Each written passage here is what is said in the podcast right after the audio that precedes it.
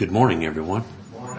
Isn't it good to be in the house of the Lord this morning and that we still have the freedom to do so? Uh, this is not a guess. I know for a fact that if they could, they would shut us down. Just simple as that. They, they, and I say they, that's a big they. It encompasses everyone that is not of the Lord or saved now. I'm not saying that some of them couldn't be or can't be. Uh, the Lord will do His work and who He chooses to do it. But by and large, the world is absolutely against everything that's good or kind or holy or just. That's just uh, the, the the situation of being in sin, and we would be that way if it weren't for the grace of God. So I, I just got to get that out. Uh, it's not a condemnation of them necessarily, but we were condemned too, right? When we look at the scripture and it says, "You're a transgressor. You deserve judgment. You deserve death. You deserve to be in the same place that was prepared for the devil and his angels." But then when we look at that, it crushes our soul. And then we, we seek an answer. Well, what is the answer to this judgment, this condemnation of us? And then we seek that.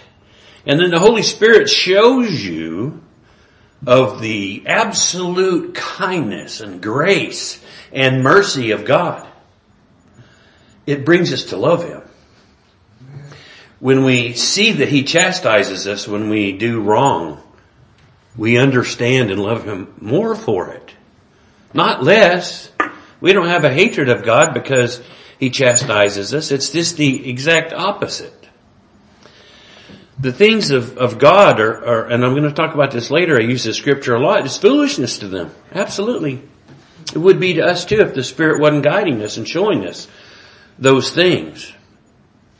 But step out in the world and, and try to rebuke somebody.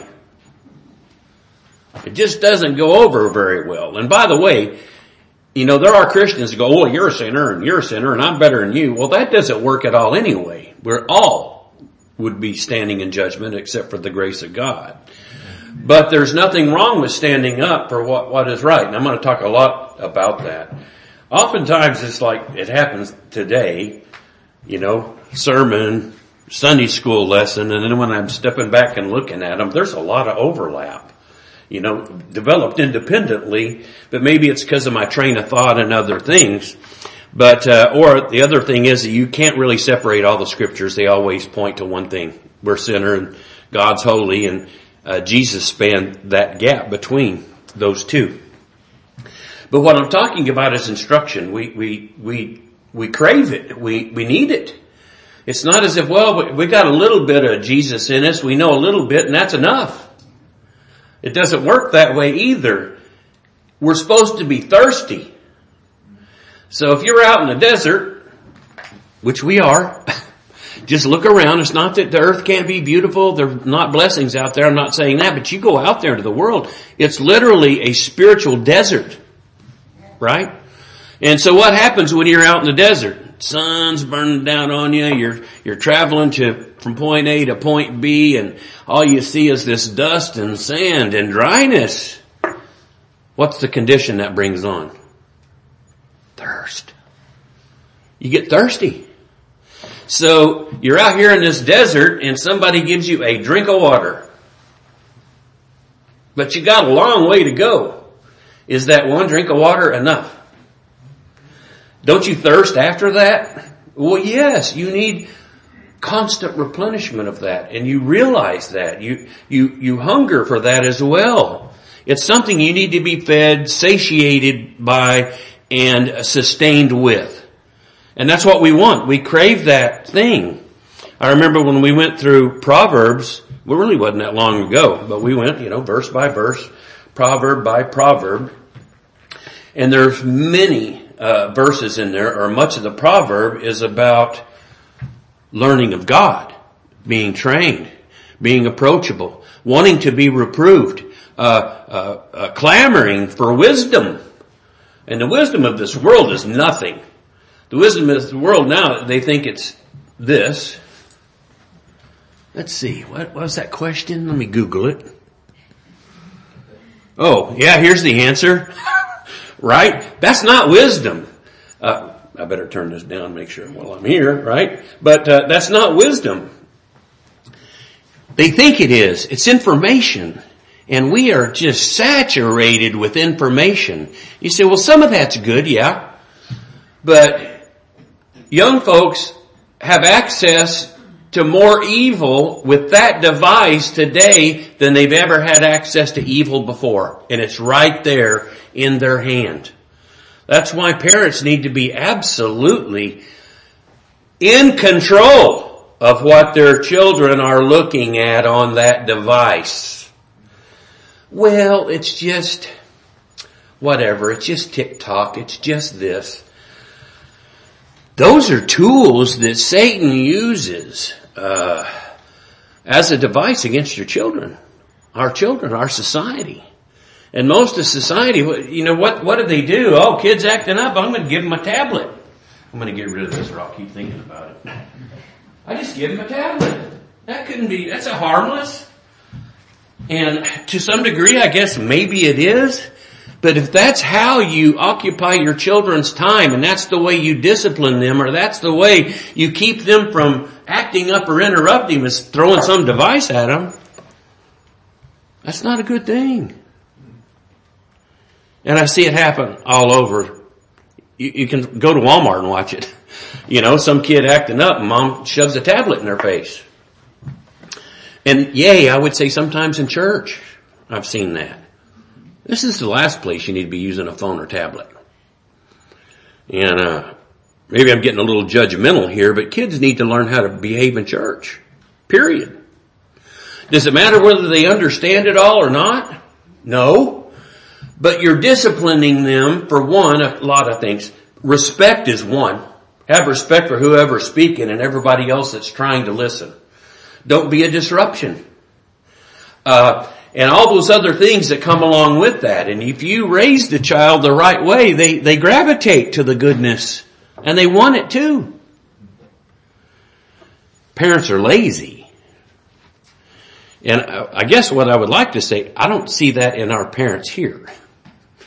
Right? Our parents here raise their children pretty well. You know, the ones that I see, I, I, know that they're disciplined. I know that they've been trained. They've been raised in the uh, uh, fear and admonition of the Lord, and you can see evidence of those things. Try that on for size out in the schoolyard here. I'm talking about secular stuff. It's just not that way. Uh, kids have always had kind of a mean streak. You know, one kid picks on another. I, I guess to some degree that's normal. It shouldn't occur and I'm not condoning it in any way. But uh, even children need to learn to contend with that person that dislikes them for whatever reason you don't even know. I've talked to Teresa Kate that uh, about that not long ago about this girl, and I said, "Well, why does she not like it?" I don't know. and I had the same thing. I think I told y'all a couple of years ago about Teddy Martin. I never knew what that guy had against me, but he hated me and he picked on me constantly. Drove me nuts. Never knew the reason. And I guess the Lord is just trying to train me to have to deal with some people that are just hateful, right? But the thing is, instruction and wisdom, we should crave such things. Let's go to Proverbs 9, speaking of Proverbs. And we're going to go to verse 9 and 10. Proverbs 9 verse 9 and 10. All right, it says this, verse 9, give instruction to a wise man, and he will be yet wiser. Teach a just man, and he will increase in learning. You try to reprove, I'm not reading now. You try to reprove someone again that's not in the Lord, it can be dangerous. They can come after you. And, and not that God's not going to protect you, don't get me wrong. But they get their hackles up. Well, who are you to try to tell me how to live or what's right or wrong? And you go down this trail of, and I mentioned this, I think last time, and I said it before this, oh, well, you're just a hypocrite. This is hypocrisy. No, I'm trying to give you the words of life that we live by too. that sinners can be converted. That there is a wisdom that we need to go after. It's something that's so much higher than ourselves we can't understand or to comprehend it. Yet the Lord gives us the Holy Spirit to show us those beautiful things and we, we try to walk in the Spirit and live thereby. We don't do it perfectly. No man can walk perfectly. But we want to become more spiritually mature. We don't want to remain in this uh, uh, status of just being a babe and being satisfied with, you know, just a little bit of Jesus. Really, when you should think about it, we, we never get enough, right? I can never hear enough about His mercy or His forgiveness or His sacrifice for sinners or, or His advocacy of us and He can stand there at the right hand of God defending us, which He does every day. Verse 10. The fear of the Lord is the beginning of wisdom and the knowledge of the holy is understanding. That defines what understanding or knowledge or apprehension of wisdom is. It's the divine things. It's the holy. And so when we begin to examine the holy, what does it reveal in us? That we're unholy. We're undeserving, that we are sinners. And it, it, just because I was converted, whatever age I am, 58 years ago, six years old, still remember it, still remember Brother Zeller, still remember those things. But I've made mistakes since then. Quite a few of them. I've transgressed. I've gotten down the wrong path. I've uh, fallen. And the Lord still loves me. And that's the beauty of that. And not that I sin the more that forgiveness abounds. God forbid that that would happen. But you know exactly what I mean. When you're converted and you're trying to live right, the battle's on. We're going to talk more about that later. But you're at war. Period. You're at war. You, you, don't choose. Sometimes I guess as nations we can choose to go to war here and go to war there. And, and by the way, I think 99% of the stuff that we get into is just uh, filthy decisions from filthy men with their own avarice and desire and greed in mind. Uh, and I was part of that. I was part of the military complex. I served and I, in things that I thought were honorable and now that I look back on them, I'm just not so sure about some of it. That what was the real purpose behind that? And I can tell you behind a lot of it, it is Satan and his again driving these greedy evil men to do things and control the poor. And you try to talk to them or teach them. You try to tell some of these politicians right from wrong or you shouldn't do this or shouldn't do that. They're going to get very upset with you. How dare you? How dare you? Or you try to tell them, well, you say that you're a Christian, yet you support these evil things. And I'm going to give a list of those later. You know what they are. They're in our prayers and things like that. But uh, they they get offended. And the thing is, when the word's given, you know that that offense can can take you to two places. When you're offended by the word of God that's presented to you, you can get offended and get bitter over that. Well, how dare God or anybody else tell me how to live or what rights I do and do not have? Or it can, you can be offended to the point and think, you know, that offends me, but they're right. I am a sinner. I, I have failed. And then you gravitate, well then what do I do about that? And then if you begin to, begin to consider that if there is a holy God and I'm so far from His holiness, is there hope for me? Is there hope for me? And that should break your heart. So, I can tell you is there is no hope for you except for one thing. You can't get yourself out of it. You can't think your way out of it. You can't study your way out of it. You can't do anything until the Holy Spirit by the uh, election of God moves upon you to where you crave such things. And you want to be where? Here in the house of the Lord. You want to be with people of like minds. And this is where we have hope and safety. I was going to talk about sheep today. That ended up not being part of either one of these discussions, uh, at least on paper. But that's what we are. Sheep. I've made this joke before. Have you ever seen a sheep out, out there, this, this flock of sheep on the move and they're out there attacking things? Well, no, that's not what a sheep does, right? They kind of walk around eating grass and doing their thing. They're happy, but they can't protect themselves. There's not much they can do. The best really they can do just as a flock on their own is try to stay together. But sheep don't do that either without some guidance. You know, or controlled and kept together and they listen to the shepherd. Sheep just aren't very smart. But the, the thing is, is they're indefensible. They can't defend themselves. They don't have weapons. They need to have a protector. They need to have someone not just that protects them from the wolves and the bears and lions or whatever happens to be about, but also protects them from themselves. Sheep will just eat up everything. All of it. but you need to move them from place to place to place, uh, and they have to be guided to do so. And that's us. I watched a really neat video the other day of this. You've watched probably sheepdogs in action. It's amazing how smart these animals are. You know, this guy's probably got about 200 sheep or so and they're trying to get them from this area of eating to another area, but they had to go through this zone.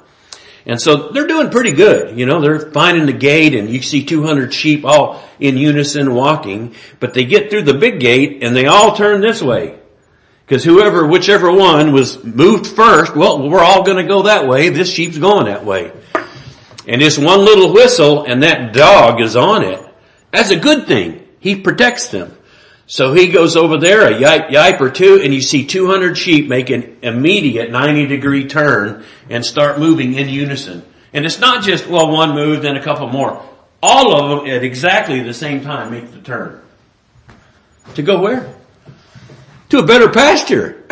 one that's got tall grass. One that needs to be, uh, uh, uh, I guess, there to feed them, but needs to be culled and, and used as well. You need to use that land, that grass, that whatever. But it was just amazing to watch this and with the precision that the, the shepherd using his tool, which is the dog, to guide them. And I know I've used this example before. You know, I've, I've seen the, the videos and it was a, multiple sheep coming to this watering uh, hole and there's herds upon herds and you see the shepherds, they're kind of talking on the side. And, you know, when the first time I saw this, I thought, they're going to get all mixed up. But they don't. The shepherd leaves, he does his whistle or call or whatever it happens to be. The sheep know it. They hear his voice and what do they do? Oh, there goes the master. I'm going to follow him. He does good things for us. He takes us to water, takes us to good food. Uh, he's our protector. They learn that. But this is not something that's automatic. They're trained and they're brought up by other sheep to follow and they do what they're doing. And it's this, uh, uh, continuing thing of learning the voice of the shepherd. And that's what we need to be like. I talk too much. 1 Corinthians 1. Wisdom. The world hates wisdom. Do they like some knowledge and things? Well, yeah. Uh, I've met some really smart people uh, in in my vocation in meteorology. I was not a meteorologist. Uh, couldn't handle probably all of the instruction that went along with it. I'm, I'm an operational forecaster. But meeting some guys that uh, can talk about chaos theory, this one guy from MIT, I would just sit and listen to him. He could teach in relatively simple ter- terms for sailors to understand. But it was just amazing, his, his mind and how he thought. And there's no, nothing wrong with those kinds of things or aspiring to that. But if that's all you have in your life, you're empty. You're still empty. How many people that did you you've heard these stories that before the uh, or at the time of the fall of our economy in the 30s, they just leaped out of buildings. They had nothing else to live for. Or how many men have worked their entire life sacrificing time with their families and other things and they get to the end and think, well, I've amassed all these things yet. I'm still unhappy. I've gotten the world yet I'm still not satisfied. Because they left out the main thing, the wisdom of God, the pearls of spiritual wisdom that they could have attained. They didn't seek it. They didn't want it. All they did was feed self. 1 Corinthians chapter 1 verse 17. For Christ sent me not to baptize, but to preach the gospel, not with wisdom of words, lest the cross of Christ should be made of none effect. For the preaching of the cross is to them that perish foolishness, but unto us which are saved it is the power of God. For it is risen, uh, written, I will destroy the wisdom of the wise and will bring to nothing the understanding of the prudent. Where is the wise? Where is the scribe? Where is the disputer of this world? Hath not God made foolish the wisdom of this world? For after uh, that, in the wisdom, excuse me, for after that, in the wisdom of God, the world by wisdom knew not God. It pleased God by the foolishness of preaching to save them that believe. If you think about 200 years ago, maybe even less, most of our institutions, universities, they were God-fearing, believing men. You can go back and read some of them. Many of them I still didn't agree with. Uh, they were deists God's God, but he just kind of created stuff and left. He'll come back and check on us later, you know, uh, he's the master clock winder. That's all he did. He's just wind things up, which those are all lies. God's a hands-on God. He's involved in, in uh, humanity and his people and he knows what's going on. So a lot of those I didn't necess- uh, I don't necessarily agree with most of their theology, if you want to call it that, but many were. They were God-fearing men. Well, now look at your universities, what they're filled with. Hateful people that despise true wisdom. And despise is not a harsh enough word of how they feel about real wisdom. And then they want to drive that wisdom down your throat. They want to take your children and subject them thing, to things that uh, are just unholy and unwise. And you can't teach them. You can't talk to them. They get upset and angry. I'm going to talk more about that later. Psalm 1, in closing, and you're very familiar with this, but this is, is such a, a poignant piece in Psalm chapter 1. Many of you can probably quote this by heart.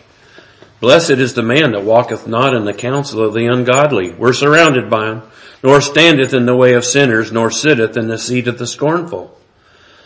But his, our delight, our delight is in the law of the Lord, and in his law doth he meditate day and night.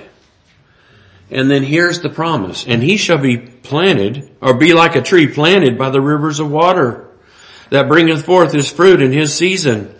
His leaf also shall not wither, and whatsoever he doeth shall prosper. What a wonderful promise that is. But you, you probably heard this preached from dozens of, if not hundreds of times in your lifetime, is how firm a foundation we have when our roots are planted within the Lord and His precepts and founded on, on things that cannot be moved, cannot be changed. They're immutable. And the ungodly are not so, but they're like the chaff which the wind driveth away. Therefore the ungodly shall not stand in the judgment nor sinners in the congregation of the righteous. Now I've thought about that one little clause in there, not stand in the judgment. I'll give you my interpretation of that. When every knee, everyone standing before God, every knee shall bow and every tongue confess that Jesus Christ is Lord. We can be standing after the judgment because Christ saved us.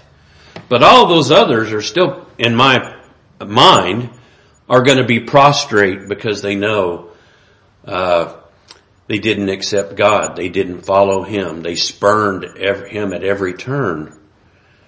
You can take that maybe a different way and look at it, but we will be standing upheld by His righteous hand. There's a song that talks about that. I think it's Jesus paid it all. But His righteous, omnipotent hand allows us to stand before Almighty God and judgment is passed from us to them.